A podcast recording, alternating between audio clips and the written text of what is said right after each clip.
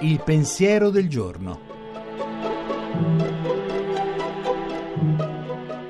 In studio Marinella Perroni, docente al Pontificio Ateneo Sant'Anselmo.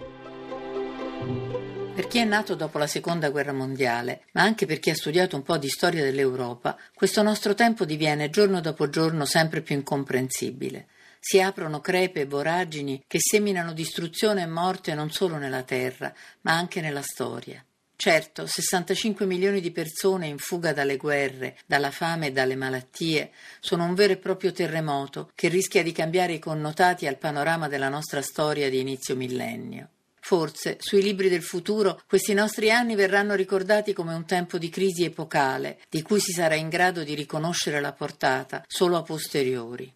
L'ultimo grande sogno, quello di costruire un'Europa delle idee oltre che delle merci, dei popoli e non solo dei mercanti, si sgretola giorno dopo giorno nelle parole e nei gesti di politici, uomini e donne, che rappresentano idee e popoli che avremmo pensato non avrebbero più avuto cittadinanza nell'Europa passata nel crogiuolo della devastazione bellica.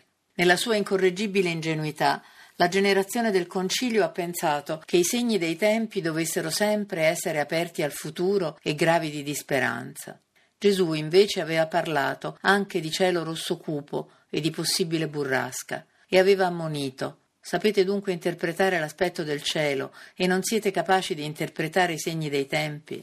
Non si tratta di essere profeti di sventura, neppure però di cedere all'acquiescenza o al cinismo. Studiare, pensare, pregare, Qualsiasi cosa ci aspetti, è solo da qui che passerà il futuro. La trasmissione si può riascoltare e scaricare in podcast dal sito pensierodelgiorno.rai.it.